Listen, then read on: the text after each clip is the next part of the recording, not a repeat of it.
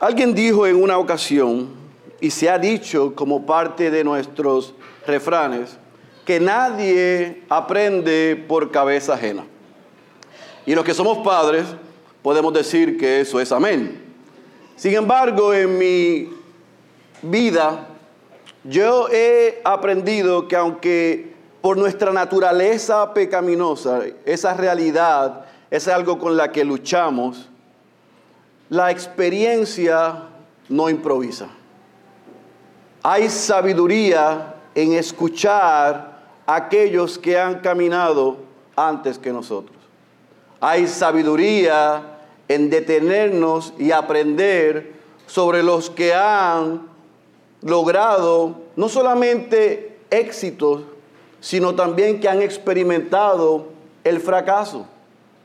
Porque la oportunidad que se nos da al detenernos y escuchar a aquellos que han vivido otras experiencias, nos permiten a nosotros y nos dan la oportunidad de no repetir los errores, de evitar dolores, de no pasar por esos fracasos y de no cometer los mismos pecados. Para eso se requieren dos cosas. Se requiere humildad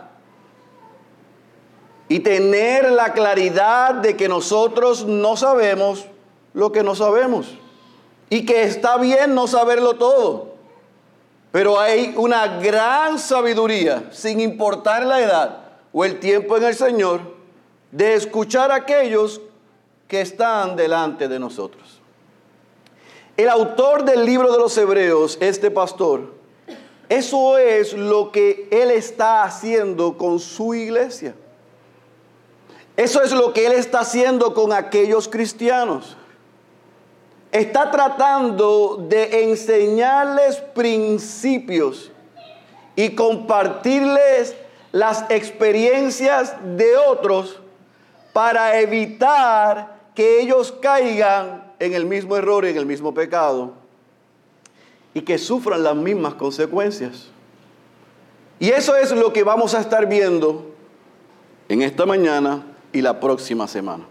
Pero antes de leer el texto y desempacarlo, para beneficio de las muchas personas que nos visitan hoy, nosotros estamos entrando al séptimo mensaje en esta serie Cristo es mejor, en el libro de la carta a los hebreos.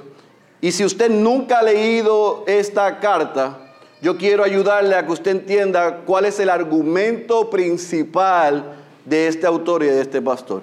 Es uno y es sencillo. Cristo es mejor, Cristo es mayor. Cristo es mejor, Cristo es mayor. Eso es desde el capítulo 1 hasta que cierra esta carta el argumento que él presenta una y otra vez. Él quiere presentar de manera doctrinal y fundamental que Cristo es mejor, mejor que qué. Bueno, mejor que los ángeles, mejor que Moisés, mejor que Aarón y mejor que el antiguo pacto, que la ley. Porque Él se ve en la necesidad de exaltar a Cristo y de educarles a ellos en que Cristo es mejor que los ángeles, que Moisés, que Aarón y que la ley o el antiguo pacto. Porque este grupo al cual él está escribiendo o le está dando este sermón se encuentran bajo persecución. Están viviendo una dificultad mayor como cristianos. Y estaban siendo tentados en la dificultad en abandonar la fe, en dejar el cristianismo, en olvidar que Cristo es mejor y regresar al judaísmo, a las prácticas antiguas. Así que este pastor con amor, con compasión, con ternura, pero como vamos a ver hoy, con mucha valentía y denuedo, quiere dejarles saber a ellos Cristo es mejor que cualquier personaje o cualquier elemento que ustedes miren hacia atrás en el judaísmo y lo estén elevando a la altura de Cristo. ¿Están conmigo? Así que en los primeros tres capítulos, esto es lo que hemos visto. Jesús es mejor que los ángeles y Jesús es mejor que Moisés. Todavía nos queda ver que Jesús es mejor que Aarón o que los sumos sacerdotes y que Jesús, Jesús es mejor que la ley. Así que continúe viniendo porque los pastores, pastores estaremos predicando como hasta mayo del año que viene esta carta. Así que todavía hay carne aquí y tela para cortar. Sin embargo, en estos primeros dos elementos, ángeles y Moisés, no solamente él enseña por qué Cristo es mejor, sino que da unas implicaciones. Él da unas implicaciones. Jesús es mayor y mejor que los ángeles por esto y así es que ustedes deben vivir. Jesús es mayor y mejor que Moisés y así es que ustedes deben vivir. ¿Están conmigo? Vamos entonces a trabajar. Vaya la carta o la, epístola a los Hebreos, capítulo 3, y vamos a leer y estudiar en esta mañana desde el versículo 7 al versículo 19. Vamos a ver en esta mañana la segunda implicación de que Jesús es mayor que Moisés. Hebreos capítulo 3, versículo 7 al versículo 19, cuando usted esté ahí, me dice amén. Vamos a leer el texto, vamos a orar, vamos a explicar cómo hemos desglosado esta porción y comenzamos a trabajar. Hebreos capítulo 3, versículo 7 al 19 dice la santa y poderosa palabra de nuestro Señor Jesucristo de la siguiente manera. Por lo cual, como dice el Espíritu Santo, subraye eso, si ustedes oyen hoy, no mañana, hoy su voz, no endurezcan sus corazones como en la provocación, como en el día de la prueba en el desierto, donde sus padres me tentaron y me pusieron a prueba y vieron mis obras por 40 años. Por lo cual yo me disgusté con aquella generación y dije, siempre se desvían en su corazón y no han conocido mis caminos.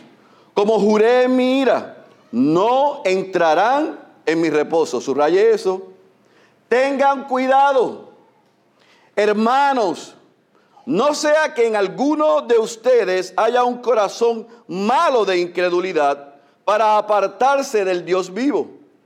Antes, exhórtense los unos a los otros cada día, subraya esa expresión, mientras todavía se dice hoy, no sea que alguno de ustedes sea endurecido por el engaño del pecado, porque somos hechos partícipes de Cristo. Yo creo que circule esta expresión porque se parece y es similar a lo que vimos en el versículo 6. Si es que retenemos firme hasta el fin el principio de nuestra seguridad. Por lo cual se dice, si ustedes oyen hoy su voz, no endurezcan sus corazones como en la provocación. Porque, quienes habiendo oído, lo provocaron? ¿Acaso no fueron todos los que salieron de Egipto guiados por Moisés? ¿Con quienes se disgustó por 40 años? ¿No fue con aquellos que pecaron cuyos cuerpos cayeron en el desierto? ¿Y quienes juró que no entrarían en su reposo, sino los que fueron, subraye, dientes? Vemos pues que no pudieron entrar a causa de su incredulidad. Vamos a orar una vez más, Padre. Nos acercamos al trono de la gracia una vez más, tanto el predicador como tu iglesia, porque reconocemos nuestra incapacidad del predicador para poder explicar cada detalle con fidelidad sin la ayuda de tu espíritu y tu iglesia porque necesita que tu espíritu abra nuestro entendimiento y nos mantenga enfocado en tu palabra para no solamente ser oidores, sino hacedores de ella. Por lo tanto, Señor, rogamos tu asistencia que tu Espíritu nos ayude y que nos ilumine a través de este texto. Y una vez más, Padre, salva a los perdidos en medio nuestro. Esa es nuestra oración. En el nombre de Jesús. Amén, amén, amén. He titulado este sermón No endurezcas tu corazón, porque ese es el punto principal de lo que está en el texto. En estos 12 versículos, el argumento que él quiere presentar y la segunda implicación que él quiere presentar después de haber dicho que Jesús es mayor que Moisés es iglesia. Amados, hermanos, santos, no endurezcan sus corazones. Y para hacerlo y explicarlo en arroz y habichuela, lo que significa no endurezcas tu corazón es no seas, escucha bien, rebelde. No seas rebelde. No digas, sí, ya lo sé, ya lo sé, no me lo repita, no me lo repita. No, no, es no seas rebelde. Eso es simplemente lo que le está diciendo, no sean rebeldes. No sean rebeldes. Así que, ¿cómo vamos a dividir estos 12 versículos? Muy bautista en tres puntos. Y estos son los puntos que yo veo en este texto. Hay una urgencia, una urgente advertencia, una urgente advertencia, versículo 7 al versículo 11, una urgente necesidad, versículo 12 al versículo 16, y una urgente obediencia requerida del versículo 16 al versículo 19. Otra vez, versículo 7 al 11, una urgente advertencia. Versículo 12 al 15, una urgente necesidad. Y versículo 16 al versículo 19, una urgente obediencia. Ahora, para llegar a desempacar esta porción y ver estos tres puntos, tenemos que hacer el ejercicio de recordar lo que vimos la semana pasada. ¿Qué dijo el pastor y el autor desde el versículo 1 al versículo 6? Él les dijo, consideren, presten atención nuevamente, escuchen y tomen nota. Jesús es el apóstol. Único lugar en las escrituras que se menciona a Jesús como el enviado. Jesús es el sumo sacerdote. Él es el que dio su vida por ustedes para salvarlos. Jesús es fiel, fiel al Dios que lo envió. Jesús es el constructor y el dueño.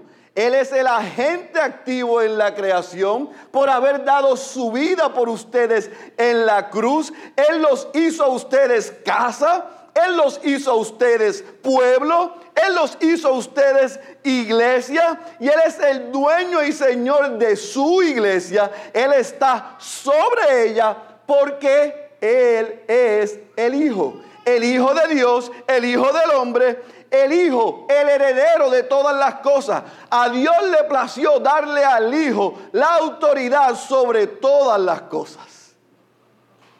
Y, a ese es el que ustedes tienen que considerar porque Él es mayor que Moisés. Y yo traté de hacer mi mayor esfuerzo en mi limitación y en mi pecado y en mi incapacidad de que ustedes pudiesen ver lo que el texto sí dice. El texto exalta a Cristo, pero no ridiculiza ni minimiza a Moisés. ¿Por qué? Porque Moisés era un tipo de Jesús, apuntaba a Jesús. Sin embargo, los judíos estaban colocando a Moisés en el lugar de Jesús. Y lo que quiere hacer el pastor es ubicar a Moisés porque este era humano, falible y pecador. Incapaz de construir la casa porque no podía dar su vida para salvarlos. ¿Están conmigo? Ahora, esa es la verdad. No solamente Jesús es incomparable, como vimos en el capítulo 1. No solamente Jesús es mayor que los ángeles, como vimos en el capítulo 1 y capítulo 2. Sino que en el capítulo 3 dice Jesús es mayor y es mejor que Moisés por todas estas cosas que acabamos de ver hasta el versículo 6, parte alta. Pero él entonces da la primera implicación, porque Jesús es mayor y mejor que Moisés. Y Él es el constructor y el dueño de la casa. Y Él es el hijo heredero que dio su vida y tiene toda la autoridad dada por el Padre. Los hizo a ustedes qué? Casa, pueblo, hijos, iglesia. Y puso un sí. Si retenemos, si nos mantenemos firmes como dice la nueva traducción viviente, en la esperanza de Cristo, en la esperanza del Evangelio de Jesucristo. Ahora, lo dije la semana pasada y quiero recalcarlo hasta que terminemos este libro. La carta a los hebreos ha sido mal interpretada, porque eso sí, y eso retenemos, y esa responsabilidad que el pastor impone sobre los cristianos, sobre los creyentes, no significa para nada que la salvación depende, no se gana, ni depende del esfuerzo humano. No, ese sí que nosotros vemos ahí. Ese sí que nosotros estamos viendo claramente en este texto. Lo que nos dice a nosotros no es que es permanecer o retener firme, es una condición para ser. No. Es una evidencia de que somos. ¿Entendió? Al fin de la historia de cada uno de nosotros aunque este recinto está lleno, y yo asumo que hay muchos creyentes, en el día del juicio sabremos quién es y quién no es. Eso es todo. Usted puede vestirse como cristiano. Yo puedo hablar como cristiano. Podemos tener una Biblia. Podemos venir a los servicios. Podemos parecer que somos, que estamos reteniendo y que estamos permaneciendo, pero eso se va a probar con los frutos a largo plazo. Así que, otra vez, amados, y yo quiero ser justos porque yo sé que viene mucha gente a este recinto de diferentes contextos. El sí que él menciona aquí y que vamos a ver en el versículo 7 al 19, no es una condición para ser salvos, es la evidencia de que somos salvos. Si yo retengo y si yo permanezco, es la evidencia de que yo he nacido de nuevo. Si yo corro, abandono, apostato, relego al Señor, no es que perdí la salvación, es que nunca la tuve. Son dos cosas diferentes. ¿Estamos claros? Como les gustó tanto eso, vamos entonces a ver los tres puntos que Él nos desempaca en esta segunda implicación. Fíjese entonces que comienza el versículo 7 al 11 y vamos a leerlo una vez más para que podamos entender esa urgente advertencia que Él da. Vaya conmigo. Por lo cual, como dice, yo le dije que subrayara, el Espíritu Santo. Es Dios quien está hablando. Si ustedes oyen hoy su voz, no endurezcan sus corazones como en la provocación, como en el día de la prueba en el desierto, donde sus padres me tentaron y me pusieron a prueba. Y vieron mis obras por 40 años, por lo cual yo me disgusté con aquella generación y dije, siempre se desvían en su corazón y no han conocido mis caminos. Como juré en mi ira, no entrarán en mi reposo. ¿Qué está haciendo el autor? El autor está regresando a la historia del pueblo de Israel. El autor está regresando a lo que esos judíos cristianos conocían. ¿Y qué comienza haciendo este pastor? Cita el Salmo 95. ¿Por qué cita el Salmo 95 del 7 al 11? Porque ese salmo, el Salmo 95 y el Salmo 96, era muy conocido para los judíos. Dicho sea de paso, parte de la liturgia, el comienzo de la adoración en la sinagoga y en, en celebraciones judías o en festividades judías, se comenzaba la liturgia en la adoración citando o recitando el Salmo 95 y el Salmo 96. Así que este pastor muy sabiamente va a las escrituras para que sean las escrituras las que los informen, para que sean las escrituras las que prueben y para que ellos puedan ver en las escrituras en lo que ya Dios dijo, porque Él dice, el Espíritu Santo dice. En otras palabras, en vez de, del autor y del pastor ir a Éxodo, va a Salmo. Y dice, ¿se recuerdan cuando David dijo, oh, cuando el Espíritu Santo, el Dios mismo, a través de David les recordó? ¿Y qué dice? Miren cómo comienza. Si ustedes oyen hoy su voz, no endurezcan sus corazones como hicieron sus padres. No hagan lo mismo que hicieron nuestros padres, que ellos escucharon, que ellos degustaron, que ellos participaron, que ellos fueron testigos. Ellos vieron el poder de Dios, el Dios que los sacó de Egipto. Ellos vieron a Dios hacer milagros. Pero cuando se apretó la cosa, ellos murmuraron, ellos criticaron, ellos boicotearon y ellos quisieron regresar atrás. Ahora, ¿a qué se está refiriendo el Salmo 95 del versículo 7 al 11 que hace referencia al pastor? Nosotros no podemos tener completa seguridad, pero hay dos posibilidades. Está la posibilidad, que es la que yo pienso que es la más cercana, que lo que está haciendo el salmista y que está citando entonces el pastor y el autor del libro de los Hebreos es recordarle al pueblo, en el caso de David, cuando Dios sacó al pueblo de Egipto, y nosotros somos unos expertos en Éxodo porque lo vimos hace unos meses, y vimos en el capítulo 17 que 40 días después de salir de Egipto van al desierto de Sin, no hay agua, y empezaron a murmurar, a criticar y a decir, mejor regresamos a Egipto. Y Dios tiene compasión y misericordia y les da agua. Eso es una posibilidad y yo creo que es porque menciona los lugares. Pero también hay otra posibilidad, porque no nos debe sorprender porque esta era la práctica del pueblo, igual que la práctica tuya y mía. Dios bendice, la cosa sale mal y queremos regresar atrás.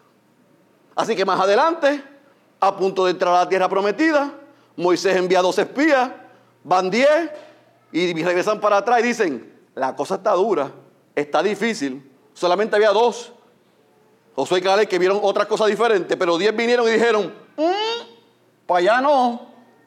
¿Y qué hizo el pueblo?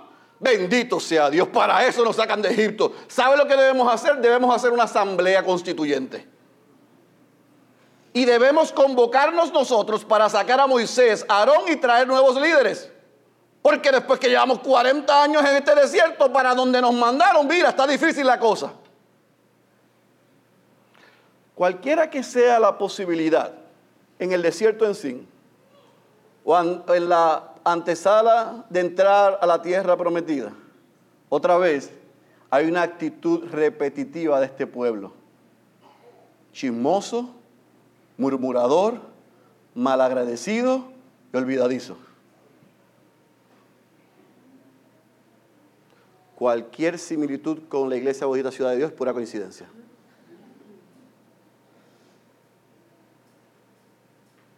Dios bendice, Dios da más de lo que nosotros merecemos, se pone difícil la cosa y empezamos a murmurar, empezamos a chismear, empezamos a dañar a otros y empezamos a rebelarnos y a decir, necesitan mejores o diferentes pastores. Si yo estuviese en el liderazgo de esa iglesia, yo lo haría diferente.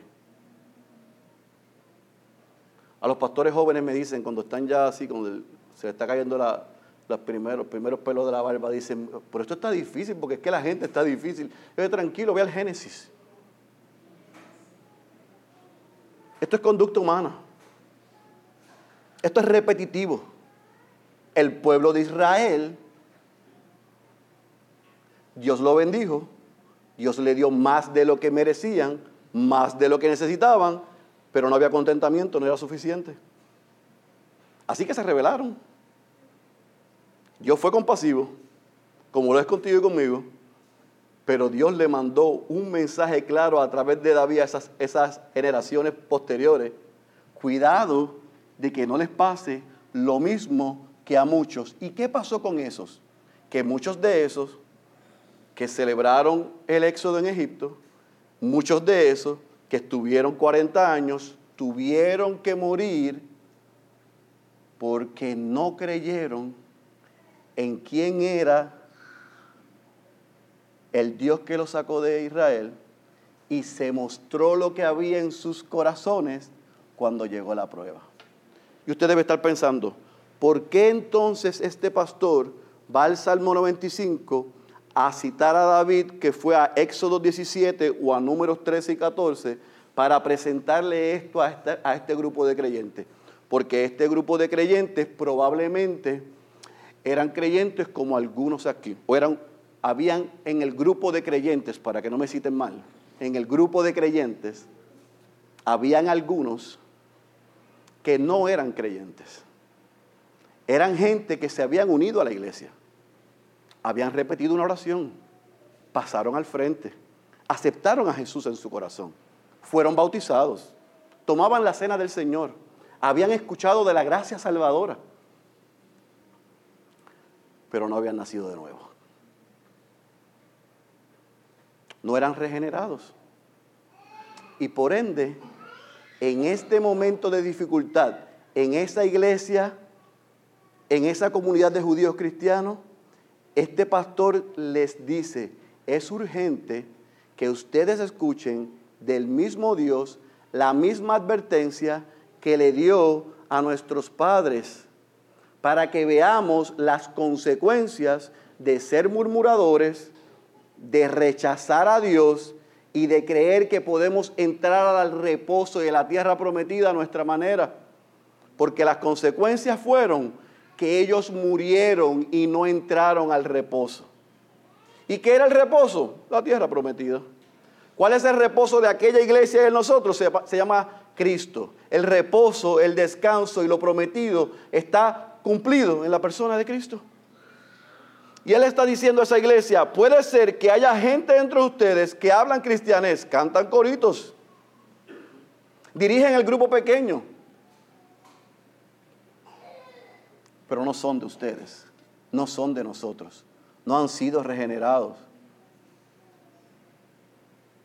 No van a entrar al reposo, no van a, no van a disfrutar de la persona de Cristo. Quiera Dios que cuando esa carta se estaba leyendo, el silencio sepulcral que hay aquí haya estado ahí. No, en serio. Porque eso entonces significa que la palabra estaba produciendo lo que he orado que produzca en nosotros. Él comenzó el versículo 7 diciendo, el Espíritu Santo dice, Dios mismo dice, escuchen, no sean rebeldes como sus padres, porque por su rebeldía muchos de ellos demostraron que no eran creyentes y no entraron en la tierra prometida. Hoy, en la persecución y en la dificultad que ustedes están pasando, se van a dividir y se va a poder ver y se va a poder contrarrestar quiénes son y quiénes no son. Quiénes son y quiénes no son. Los que son aguantarán y llegarán al otro lado y disfrutarán de Cristo. Los que no son ya mismo lo verán porque regresarán atrás. ¿Están conmigo? Ahora, no lo deja ahí. Él entonces va del versículo 12 al versículo 16, quiero que lea conmigo, porque él sigue añadiéndole capas a esto. No solamente le da la urgente advertencia, sino que ahora le muestra la urgente necesidad. Versículo 12 dice, tengan cuidado hermanos, no sea que en alguno de ustedes haya un corazón, subraye, malo de incredulidad, para apartarse del Dios vivo.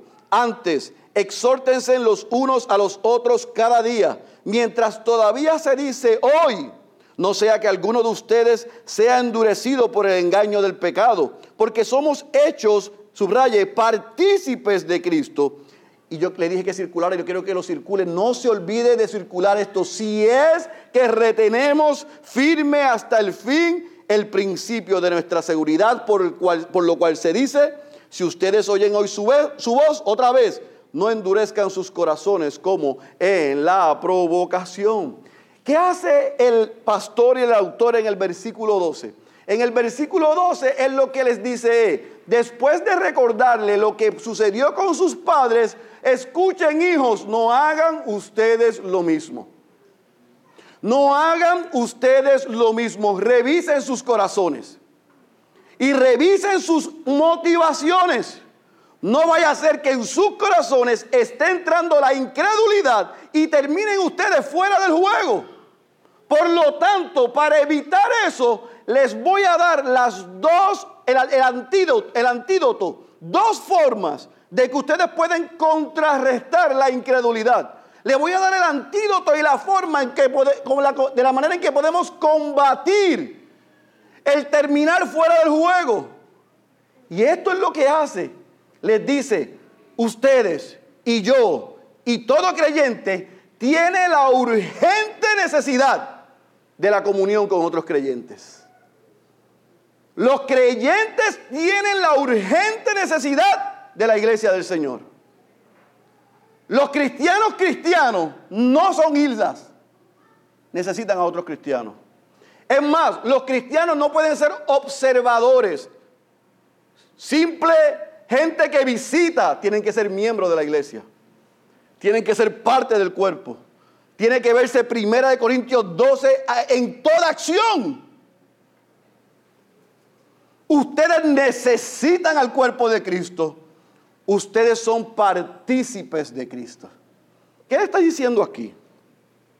Él está tratando de poner en la cabeza de aquella iglesia la importancia de poder entender que la tentación a correr, la tentación a abandonar y la tentación de regresar atrás se puede evitar si somos lo humildes y honestos suficientes con el grupo de creyentes que nos rodean. Donde hay una cultura y una comunidad de rendición de cuentas. Donde hay una comunidad donde nosotros confesamos nuestros pecados y nuestras tentaciones y nuestras luchas. Miren, amados hermanos, yo le he dicho esto otras veces porque mi IQ no es tan alto. Yo no sé si el pastor Luis está más alto que el mío, puede ser, pero el mío no es tan alto. Y el pastor Luis y yo no pudimos hacer que todos los patitos estuviesen en orden para que Dios estuviese tanto los domingos como los miércoles, como los matrimonios, como los hombres, como las mujeres, diciéndonos lo mismo. No hay manera de que nosotros seamos tan capaces y tan inteligentes y tan sabios para poner todo en orden para, en orden para que la palabra domingo, miércoles y cada vez que nos reunimos nos desafíe y nos rete a la importancia de ser parte del cuerpo, de ser honesto, de rendir cuentas, de estar comprometido, de no ser curiosos, de no ser confundidos. No hay tanta capacidad en estos dos hombres que se ponen delante de ustedes para poder hacer lo que el Espíritu de Dios hace a través de su palabra. Y está llamándonos a nosotros, la iglesia, a los que nos visitan, Pon la casa en orden. Tú no puedes vivir como llanero solitario.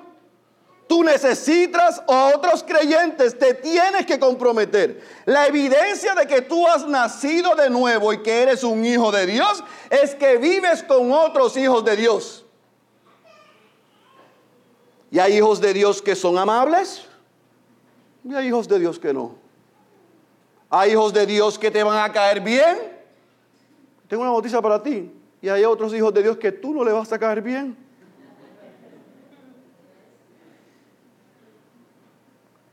Pero esa es la belleza del cuerpo de Cristo. Que gente de diferentes contextos, de diferentes realidades, con diferentes trasfondos, son lavados por la sangre de Cristo y son unidos a la iglesia del Señor y somos partícipes de Cristo. Estamos unidos a Él y los unos a los otros. Y aquí hay candela, nos sacamos fuego, pero vamos para adelante juntos.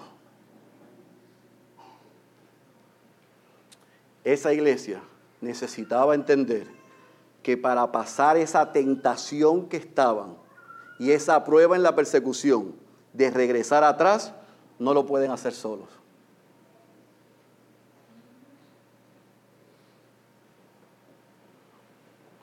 No puedes vivir la vida cristiano, cristiana aislada. Yo sé que nuestra naturaleza pecaminosa nos encanta no tener que rendir cuenta. En puertorriqueños nos encanta hacer lo que nos da la gana y que nadie nos pida cuenta ni que tengamos que rendirle a otros. Mira, usted lo ve. Nosotros lo vemos. Para los que llevan poco tiempo aquí, nosotros no estamos aquí, el Espíritu arrancó y nos dejó solos. Nosotros somos pastores y líderes guiados por Dios y por su Espíritu. Y toda la semana nos sentamos dos o tres horas a revisar lo que ha pasado y a prepararnos para lo que Dios va a hacer. Y todas las semanas tenemos que alabar al Señor por lo que hace y pedirle al Señor que nos ayude. Porque hay gente que dice ser cristiano y se le dice, siéntese aquí y se quiere sentar allá. Se le dice que es a esta hora y llega la hora que le da la gana se le dice, estas son las reglas. Y dice, eso es para aquellos, pero para mí no. Ese tipo de creyentes lo había en la iglesia de los hebreos. Y el pastor por amor y compasión, dirigido por el Espíritu de Dios, les dice, necesitan a otros creyentes. No pueden vivir solos. El hierro se afila con el hierro. Nos hacemos mejores cristianos con otros cristianos, no en casa Baisumu. La iglesia de YouTube no existe. Porque eclesia y YouTube es un oximorón, no pega, eso no es igual. Culto virtual no es bíblico.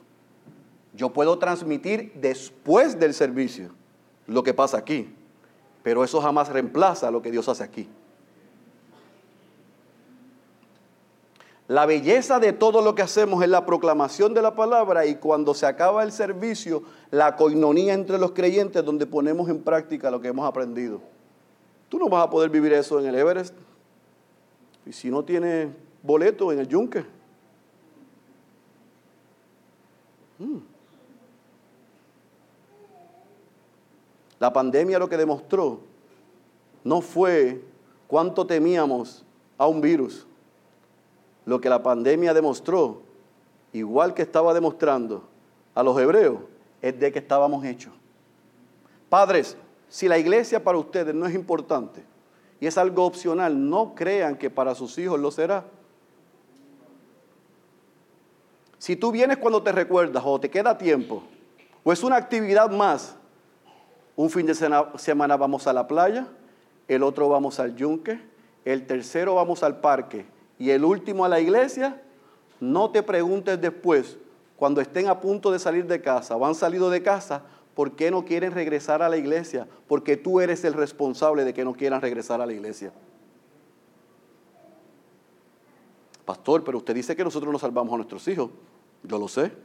Pero aquellas dos no tienen excusa si se apostatan y se rebelan porque por todos los medios de gracia, incluyendo la chancleta, a la iglesia.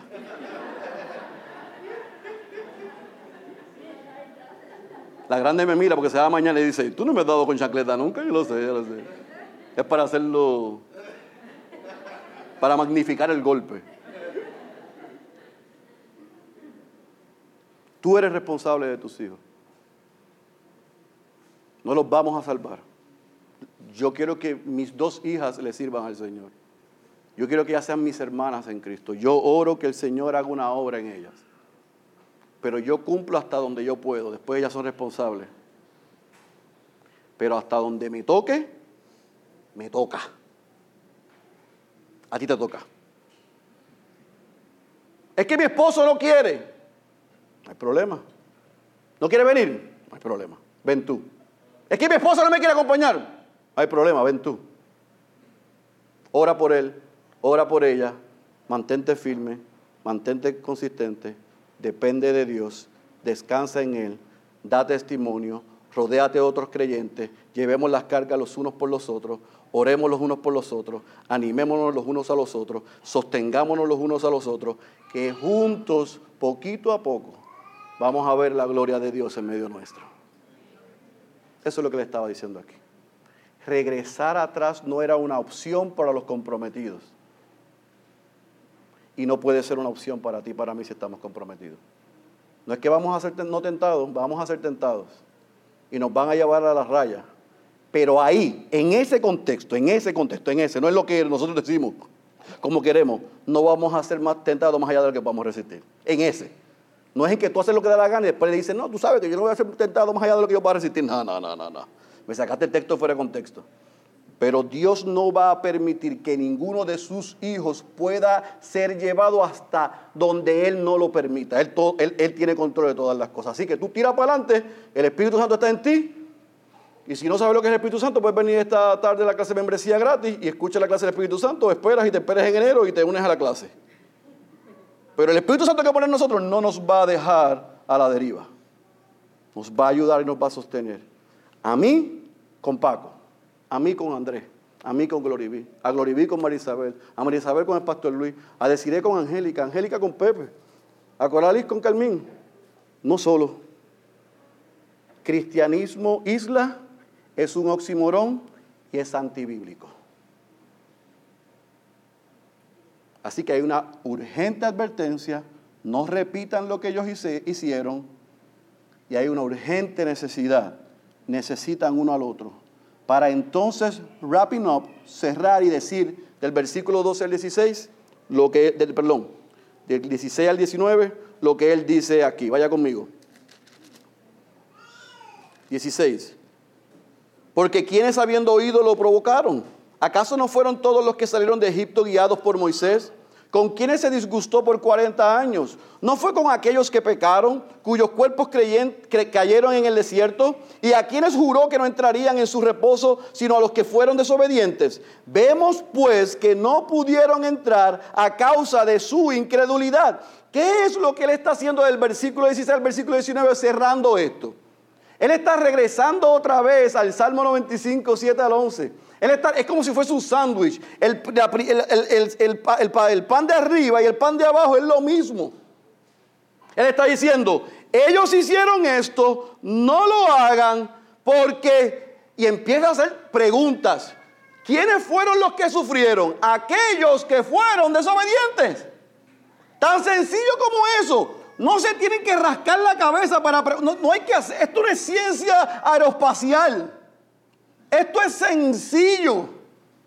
La razón por la que no entraron en el reposo y no entraron a la tierra prometida y la razón por la que muchos dentro de la iglesia no experimentarán a Cristo es porque han sido desobedientes. Se creyeron la película. Pero al final del día se probó dónde estaba su corazón y que no eran obedientes. Y Él les está diciendo a ellos, amados, la desobediencia tiene consecuencias eternas.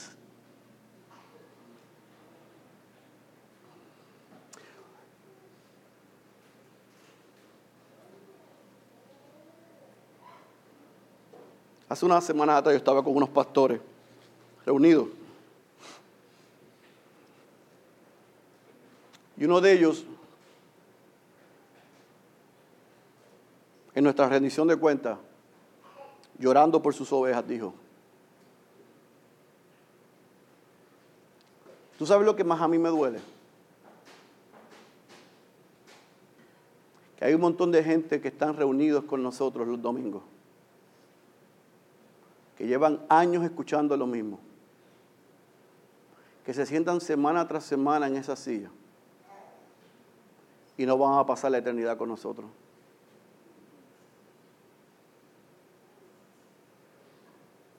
Semana tras semana haciendo así como los muñequitos. Con la Biblia marcada, cantando coritos, hablando cristianes, y no van a pasar la eternidad con nosotros.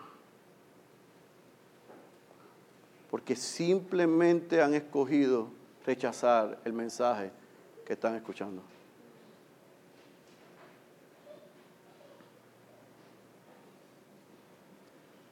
Mientras él hablaba, yo sentía el peso de un pastor que ama lo que Dios le mandó a hacer. Yo estoy seguro, y voy a hablar por el pastor Luis, que la oración de nosotros es que cada persona que está aquí, que es miembro va de camino a ser miembro de la iglesia, en algún momento, nosotros podamos pasar juntos la eternidad. Pero mientras él hablaba, yo sabía que eso va a pasar conmigo. Y va a haber gente que está aquí que han decidido ser desobedientes. Oyen pero no escuchan. Asientan pero no cambian. Participan pero no están comprometidos. Quiera Dios que hoy el Espíritu pueda mostrarle a eso. Que el Señor no ha terminado con usted. Y que si está siendo confrontado por su palabra, no resista. Renuncia al mundo. Renuncia a los placeres momentáneos por un placer mayor que Cristo. No seas desobediente. Porque la desobediencia tiene consecuencias eternas. Y eso me llevaba anoche a pensar cómo estas tres verdades, la urgente advertencia de no emular al pueblo de Israel, la urgente necesidad de la comunidad de creyentes y la urgente obediencia necesaria para obedecer a Cristo y mantenernos firmes, lo podemos aplicar a la vida de la Iglesia Bautista Ciudad de Dios. Y esto es lo que yo me convencí. Que al igual que entre el pueblo de Israel, que al igual que entre aquel grupo de judíos creyentes en aquella iglesia, en la iglesia bautista Ciudad de Dios hoy hay un grupo similar. Y ese grupo está dividido en dos. Hay una porción de este conglomerado que son y hay una porción de este conglomerado que parece que son. Hay un grupo dentro del pueblo de Israel que estaban encantados con los milagros. Había un grupo dentro de la iglesia a los hebreos que estaban encantados con la predicación de la gracia. Y hay un grupo en esta iglesia que están encantados, you name Pero en los tres momentos históricos, el del pueblo de Israel, el de los hebreos y el de nosotros, hay dos porciones. Aquellos comprometidos que son y aquellos que parece que son. Y la manera de nosotros poder entender esto, porque dentro de esos que parecen, y los que son, hay una similitud, aunque las consecuencias son diferentes. Pero la similitud es que hay desinterés por la palabra, hay desinterés por Cristo, hay desinterés por disciplinas espirituales o los hábitos de gracia, hay desinterés en vivir en comunidad con otros creyentes. Y han encontrado y se han convencido que hay un mayor deleite en lo que ofrece el mundo. Dentro de esos dos grupos, porque aún en los que son y en los que parecen, tienen un denominador común. Y es que están siendo afectados por un desinterés por Cristo, un desinterés por la palabra de Dios, un desinterés por la oración. Si usted llegó aquí temprano, escuchó al pastor Luis dirigirnos en pedirle al Señor que avive en nosotros el deseo de orar. Porque algunos de nosotros no queremos hablar con Él.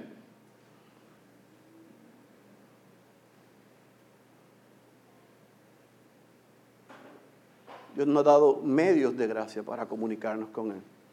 Nosotros los estamos echando a un lado. Pero esas cosas que están en pantalla, el desinterés por Cristo, por su palabra, por los hábitos de gracia, por vivir en comunidad y el encontrar mayor deleite en lo que se ofrece detrás de aquellas puertas es una horrible condición.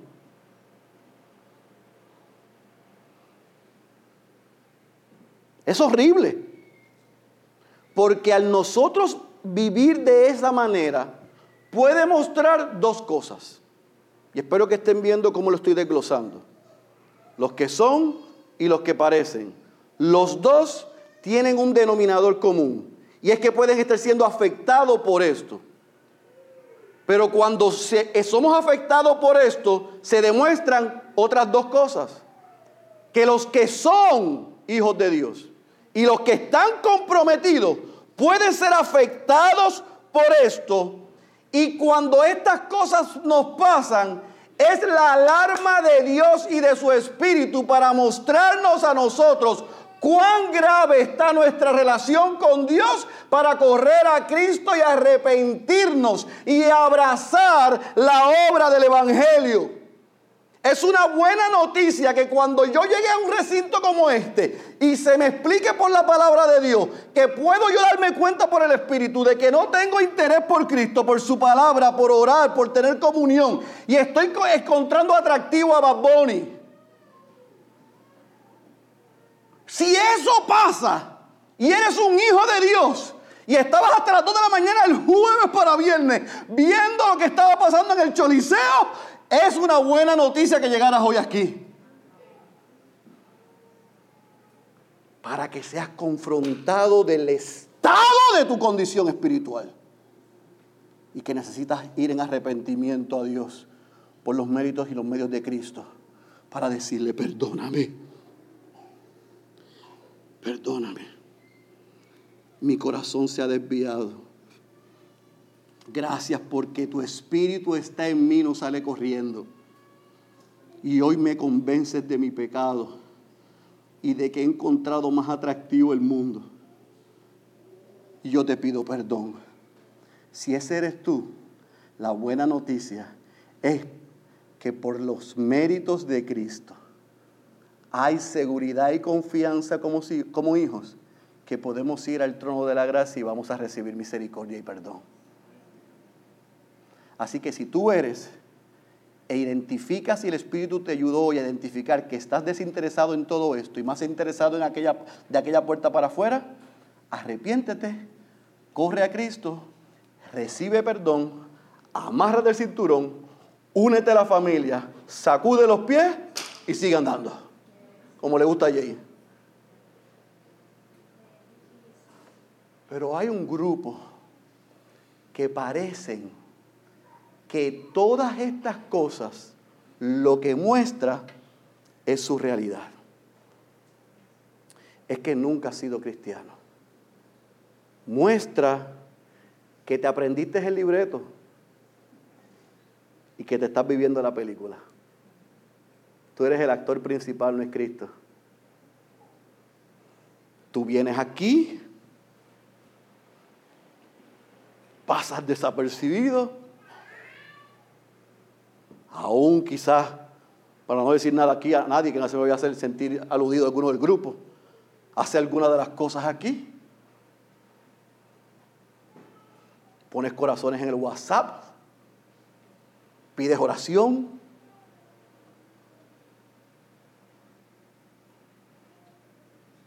Y pareces, pero no eres. Estás muerto espiritualmente y estás sin esperanza. Y la ira de Dios está sobre ti, aunque hables cristianés, porque no has nacido de nuevo.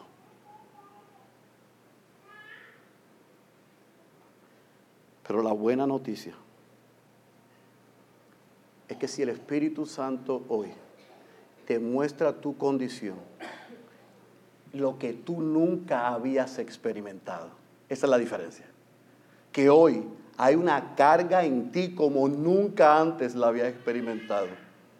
Tienes una sensación de algo que está contrito, humillado, ah, es doloroso, es asqueroso. Esa es la buena noticia de que el Espíritu Santo ha hoy ha quitado la venda de tus ojos. Que quizás hoy te está dando un corazón nuevo. Y que quizás hoy te está dando la fe para que te arrepientas de tus pecados y confieses a Jesucristo como Señor y Salvador tuyo. Esa es la buena noticia. Así que podemos ser, escuche bien, para que no me citen mal, podemos ser y estar desinteresados por las cosas espirituales y apáticos, pero amando el mundo. Pero si hoy te has dado cuenta de ese horror, arrepiéntete y corre a Cristo. No hay problema. Esa es la obra del Espíritu mediante su palabra hoy. Gloria a Dios por eso.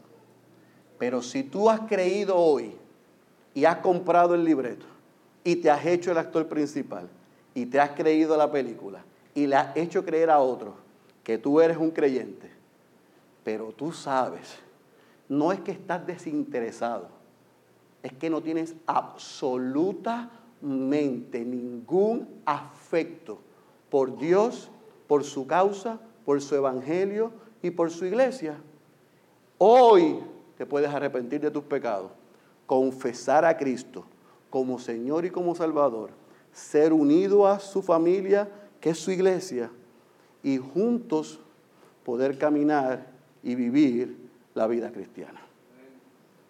Por eso, el último punto de esta aplicación es, Dios no quiere que te quedes en esa condición. En eso Él muestra su, amor, su gracia y su misericordia con nosotros. Por eso es que nos ha dado la iglesia. Porque la iglesia tiene la responsabilidad, por amor, de confrontarnos con nuestros pecados. Con amor. Y yo sé de paso, amados, la confrontación de pecados es una muestra de amor. Tú no me amas si me ves haciendo, haciendo lo malo y pecando y se lo dices al pastor Luis. No es al pastor Luis, es al pastor Félix que se lo tienes que decir. Y si el pastor Luis está pecando, no es a donde el pastor Félix que tienes que ir, es al pastor Luis que tienes que ir. No es en la comida después hablar del otro, es al otro decirle el pecado que está cometiendo. Eso es una muestra de amor y esa es la responsabilidad que se le ha dado a cada creyente miembro de la iglesia. La amonestación es una muestra de amor. La corrección es una muestra de amor. Este pastor amaba tanto a sus ovejas que no quería que fuesen desviados, que fuesen confundidos y que los que no eran arranquen y váyanse, no sigan aquí haciendo daño. O te arrepientes de tus pecados y te unes o corre. Eso es amor. Ay, pero usted va a seguir así, se va a seguir vaciando esta iglesia. La iglesia es del Señor, nosotros somos albacea, mayordomo. Lo hacemos con amor. Pero no vamos a decir lo que no vamos a dejar de decir lo que hay que decir. Y la iglesia es responsable de la iglesia. La iglesia es responsable de los creyentes.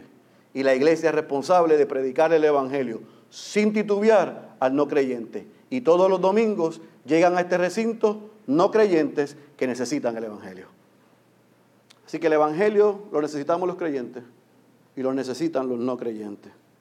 Por eso es que necesitas otros creyentes y si eres un creyente que nos estás visitando, yo oro al Señor que Él te dé amor por esta iglesia o por otra iglesia para que te unas y no sigas a la deriva.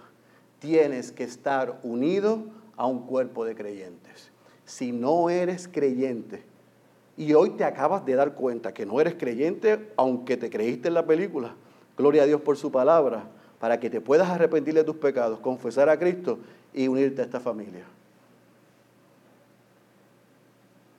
al fin del día, la evidencia de que tú y yo somos pueblo, somos casa y somos iglesia, no hemos simplemente, no es que simplemente hemos creído el Evangelio, es que el Evangelio ha producido frutos en nuestras vidas. La gente lo puede ver. La evidencia de que yo he nacido de nuevo no es que hablo cristianés, es que he sido transformado y me parezco cada día más a Cristo y menos a mí. Por lo tanto, cierro con las palabras del autor de los Hebreos. Cuidado, amados hermanos, asegúrense de que ninguno de ustedes tenga un corazón maligno e incrédulo que los aleje del Dios vivo. Si estás en Cristo y hoy te han convencido de pecado, arrepiéntete y corre a Cristo. Si no eres creyente y hoy estás con un peso tan grande y una sensación que nunca has experimentado, esa es la buena noticia del peso de tu pecado y de las consecuencias eternas de rechazar a Cristo. Pero ese mismo peso tiene una contraparte. Y es que si hoy puedes ver eso y te arrepientes y corres a Cristo, serás salvo. Te darán una familia y nos ayudaremos los unos a los otros a caminar juntos para no ser rebeldes. El que tenga espíritu, o los oídos para oír y el espíritu humilde y honesto para recibir, yo espero que haya escuchado la voz de Dios. Cierra tus ojos y permíteme orar por ti. Padre, gracias. En esta hora, por el poder de tu palabra, gracias Dios por la obra de Cristo en la cruz. Gracias porque Él tomó nuestro lugar. Gracias por lo que han vivido otros y tú lo has plasmado en la copia de nuestras Biblias. Gracias porque podemos aprender de los pecados y los horrores de otros. Y tu espíritu y tu palabra nos pueden ayudar a ver para que nosotros podamos ser despertados y darnos cuenta de que si somos tus hijos y hemos sido atraídos por lo que no proviene de ti, arrancarlo totalmente de nosotros, arrepentirnos de eso, pero ir, hacerlo con la confianza de que en Cristo tú nos perdonas. Pero si también estamos aquí y hemos parecido pero no somos, te rogamos Señor que también hoy esa carga y ese peso de nuestra condición no se quede ahí, sino que nos lleve a arrepentirnos de nuestros pecados y a reconocer a Cristo como Señor y como Salvador, para ser unidos a tu iglesia, a tu cuerpo, a tu familia, a esta casa, y para que con otros creyentes podamos crecer en tu gracia y en el conocimiento y estar definidos. Al fin del día, Señor, queremos retener y permanecer, no para ser, sino para que sea la evidencia de que tú nos has salvado en Cristo. Así que ayúdanos, Señor, a que a viva voz hoy tus hijos podamos decir que lo que somos y lo que tenemos te lo debemos a lo que has hecho tú en Cristo. Y a los que están aquí, Dios, que no han podido reconocer quién tú eres, que hoy tú les hayas dado el arrepentimiento y la fe para poder reconocer su condición, arrepentirse y confesar a Cristo como Señor y Salvador. Esa es nuestra oración. En el nombre poderoso de Jesús. Amén, amén, amén.